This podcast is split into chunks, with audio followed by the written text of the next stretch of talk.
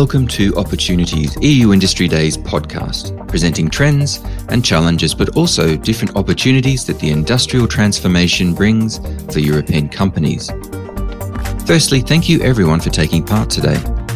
In this episode, we focus on artificial intelligence and ask our guests the question Do you speak AI?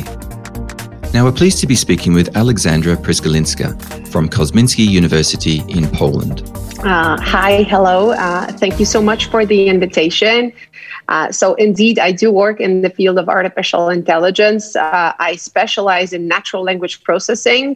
Uh, as a scientific team, we're building various bots. If I was to say what we kind of really, really work on, I would probably say that it's uh, that these are virtual assistants, bots, and all the systems that can, inter- can interact with humans. From the Federation of Artificial Intelligence Research in Europe, Philip Slusallek. Yes, hello. So I'm one of the co-founders uh, of CLAIRE, the Confederation for Labs for AI Research uh, in Europe, which is a, a, kind of grassroots organization, which now also has a legal structure, um, to organize and to bring together the European AI community at large. Simo Sorsakivi CEO of Inscripta Finland. Thank you for having me. And um, I would like to present us as the company that is your selected partner that can deliver tailor made speech recognition solutions for industrial grade uh, solutions that require audio to be converted into text with high accuracy. But also in whichever language and any imaginable use case within those languages.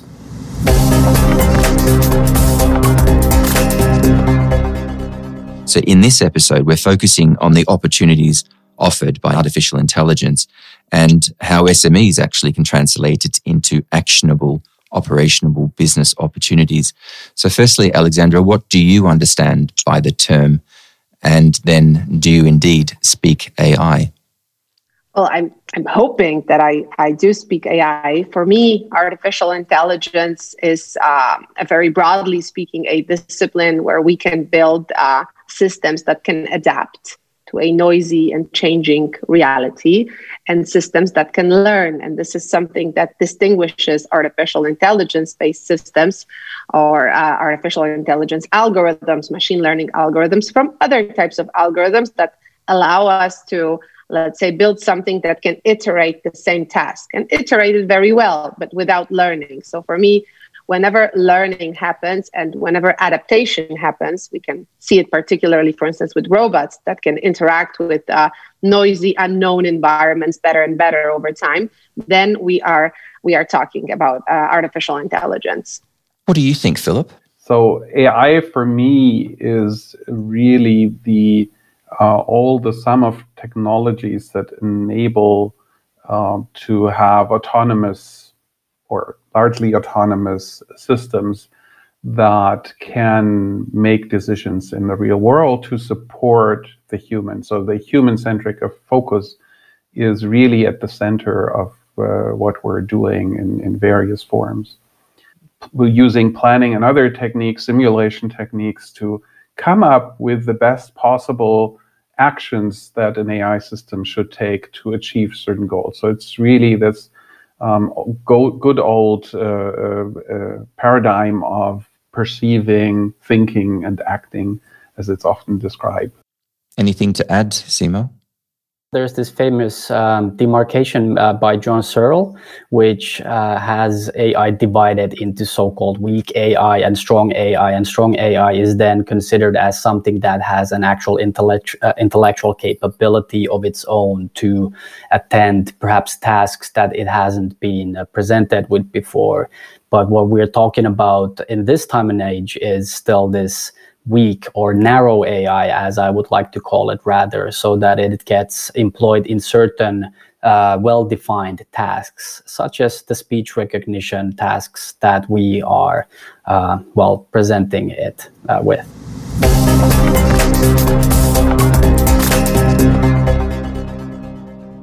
There's a lot of buzz around artificial intelligence. Is it something only for the digital sector, or can other industries benefit from it as well?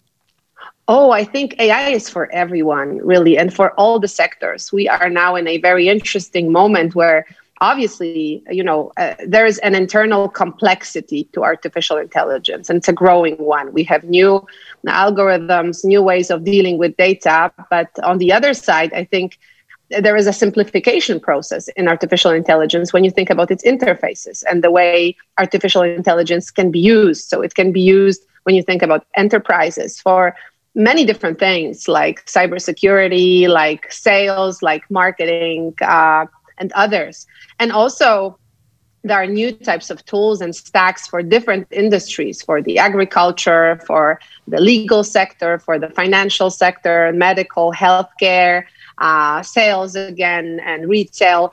So I think um, artificial intelligence is really mainstreaming these days, and uh, you don't have to be a super advanced uh, company to use artificial intelligence for your processes we can have an analog over here that, for example, what electricity was to manufacturing work, AI is to information work. So wherever you have different kinds of information work tasks or tasks related to handling information, you can certainly benefit from AI. So we employ the technology in, in uh, three core verticals or sectors. So these would be healthcare, telecom, and government.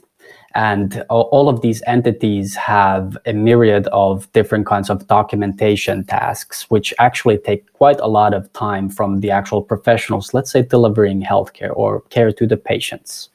And uh, so we actually liberate those professionals to create the compulsory documentation work uh, by using their uh, their voice only or speech only, so that they do not need to resort to these old-fashioned keyboard uh, driven methods with act, which actually date back to even what 150 years, I guess, if you consider that to be uh, the starting point when when uh, first typewriters came onto the market.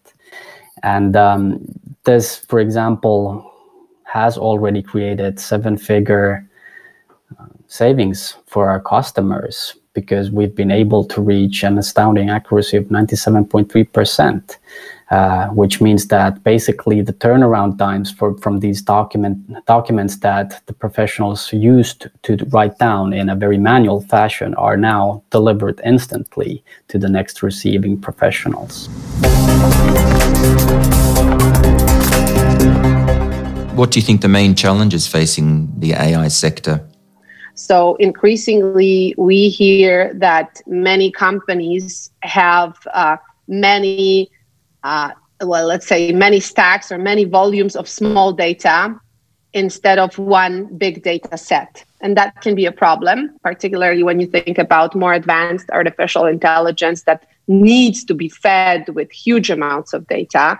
So if you just have data here and data there, and they're not necessarily compatible and uh, they are not necessarily like enough to feed such kind of system then i, I believe that it can uh, really be a problem. So that's not a problem for instance in china. That doesn't have to be a problem in the in the you know in the us but in europe i guess um, this is a challenge. Uh, apart from that, I would say that we have some interesting ethical challenges that actually the EU addresses quite accurately. Uh, for instance, one of the topics we're pushing forward is, is trusted AI, AI systems for which we can give guarantees, some form of guarantees about the behavior that right a car will not, uh, to the degree it's pos- physically possible, will not uh, uh harm people uh, or uh, will not make mistakes of certain kinds. Th- that is a really a tremendous research challenge that not um, that that a single lab or a small project cannot solve. This is really, I believe, a topic where we need to bring European AI together and really um, work together at a large scale. And this is something that I believe, um, just as an example, something that is really well aligned with the the focus, particularly in Germany, the, the, made in Germany, right? This quality aspect, which I think is not just Germany. That's that's really a European um, uh, value and also this value of uh, uh, being trustworthy, of being based on our fundamental values. So not have AI do anything, but uh, whatever AI does, have that to be aligned um, and within the boundaries that we as a society are setting for what we believe um, AI can and should do, and where we think um, AI should not do other things. Anything to add, Alexandra? AI based systems that can discriminate someone, right, or do not offer adequate solutions, services, or products to people because they're just biased. The quality of data is too low and the algorithms are, are not the suitable ones, not the adequate ones. And that happens uh, globally. And I think it's a global challenge. But indeed, in this case, I would say that um, the EU is really looking at this problem very carefully. Do you want to come in there, Simo? We are in a lucky position that we employ extremely talented individuals at the moment. Uh, we definitely have a very strong um, research culture here over, over, over the EU and some of the best uh, universities when it comes to uh, applying artificial intelligence in speech recognition are uh, conveniently located in Europe.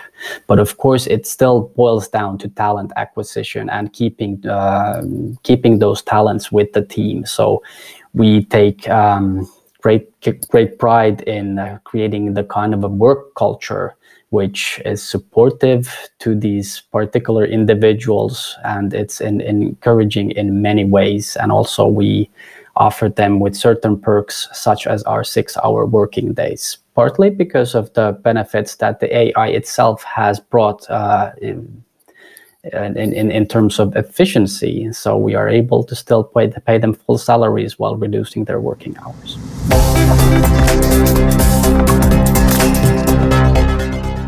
Okay, so you said the EU has shown some leadership in terms of the ethical and privacy part of it, but where do you think it stands in comparison to regional competitors in AI, sort of more broadly, uh, maybe on the commercial level? Europe has quite a lot to offer in terms of uh, in terms of hardware. I know that there are some works going, uh, ongoing works on uh, related to quantum computing, for instance, and uh, I do know that uh, you know. the EU is really investing heavily in cloud infrastructure um, and so on.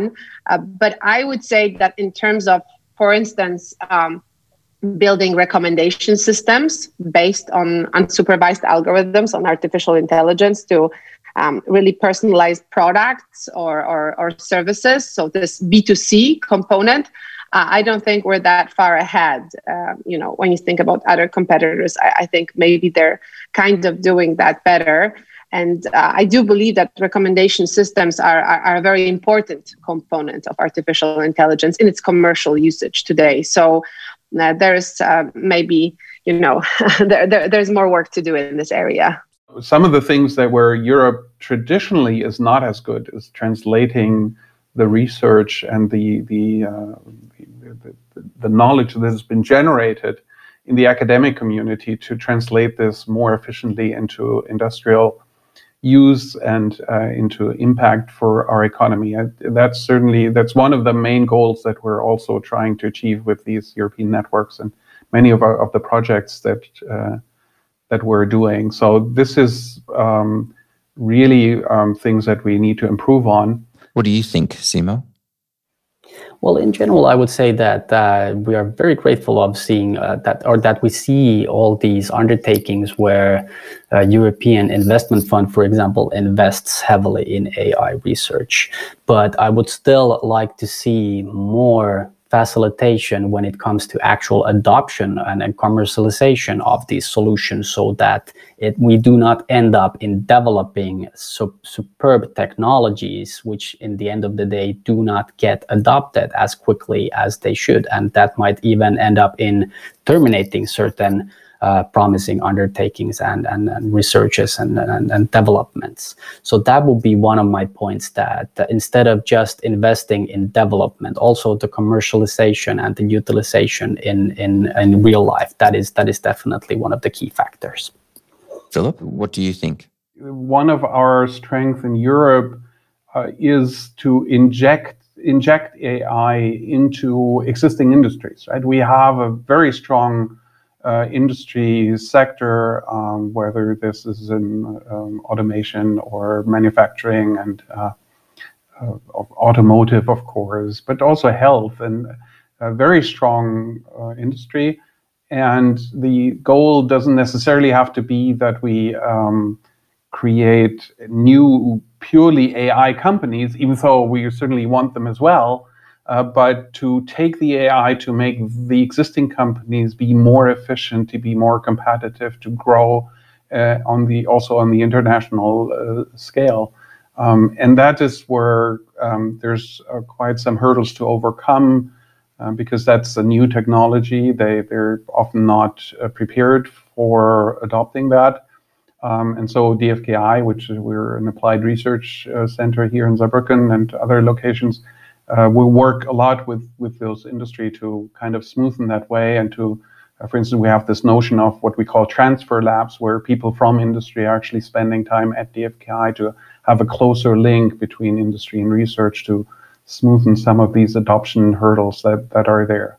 But we certainly also want um, pure AI companies to provide AI services to make it simpler for other industries to adopt uh, AI modules, AI technology in, into their product. So it's really the entire ecosystem that has to work uh, together.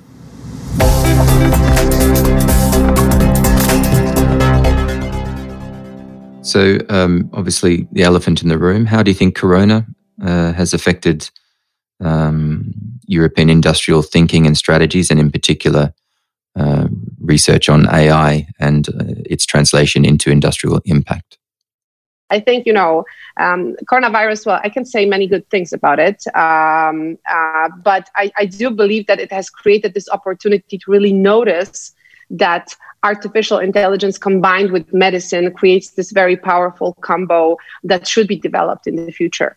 And I'm very happy to see it growing and accelerating because for quite a long time, I think many people, many uh, data scientists, AI specialists were, were, were considering this uh, area to be really non-controversial in the sense that it, it's it's really a very good addendum to to you know what healthcare kind of offers. When you think about therapies when you think about diagnostics about you know relations with patients uh, there is so much that can be facilitated by artificial intelligence but there was very little interest i think uh, when you compare the interest with the need for such solutions, you, you, really didn't see it growing.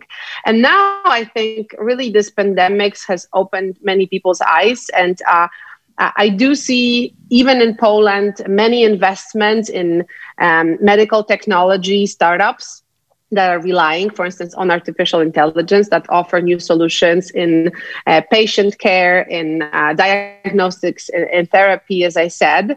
And I do believe it's a great opportunity uh, for this sector to grow and really to benefit from artificial intelligence. Also, when you think about telemedicine, largely speaking, right, and remote medicine, uh, even with the usage of robotics, uh, this is uh, again an uh, a very interesting emerging area uh, that I believe should be very much supported. What do you think about that, Philip? Of course, it has negative impacts on all of us, right? I mean, and that is true for the research community and and also the collaboration with industry. The collaboration with industry probably has been impacted most um, because uh, I mean, some industry people are um, were, were not available because they they uh, couldn't actually do much of their work. Um, so that some of the projects we've been doing were canceled. Um, but it's actually not that much. Um, on the research side, I would argue that we've pretty much um, went further ahead. I mean, to some degree, some of the research actually was more efficient um, because, uh, right, we used to travel uh, long distances and fly to meetings. Um, that is more efficient now. You just with a click, you're in the next meeting. Um, however, these meetings, their research is really about very much this tight uh, discussions with other peers about topics. Um, and there's still this virtual environments that we're also using now uh, can can cover a lot of that, but certainly not all. And there's uh, certain things uh, in this natural interaction that that is missing. Um, and that's specifically for research, I think, for in particular for high-end research, um, we're certainly losing out on some. And I'm very much looking forward to uh, being able to meet person people in person again. And uh, but but yeah, it's it's probably much less impacted on the research side than many other areas of our societies. Anything to add, Simo? So we have now suddenly uh, accustomed to this uh, new normal, which which uh, allows us to communicate with people without having to meet face to face, and of course, this increases the demand for novel digital solutions. Absolutely. Thank you, everyone, for your contributions. You've really given listeners a lot to think about today. Thank you so much. Thank you. Thank you for the opportunity. Have a nice day. Thank you so much. Likewise. That's it for this episode of Opportunities Podcast. Be sure to check out more in the series and feel free to like, share, and share how much you care about each topic. This podcast series is an initiative of the European Commission and is part of the EU Industry Days 2021, Europe's flagship annual event on industry, taking place from the 23rd to the 26th of February 2021. For more information on the EU Industry Days 2021, visit the website euindustrydays.eu. This podcast was produced by VO with the financial support of the European Union. Its contents do not necessarily reflect the views of the EU.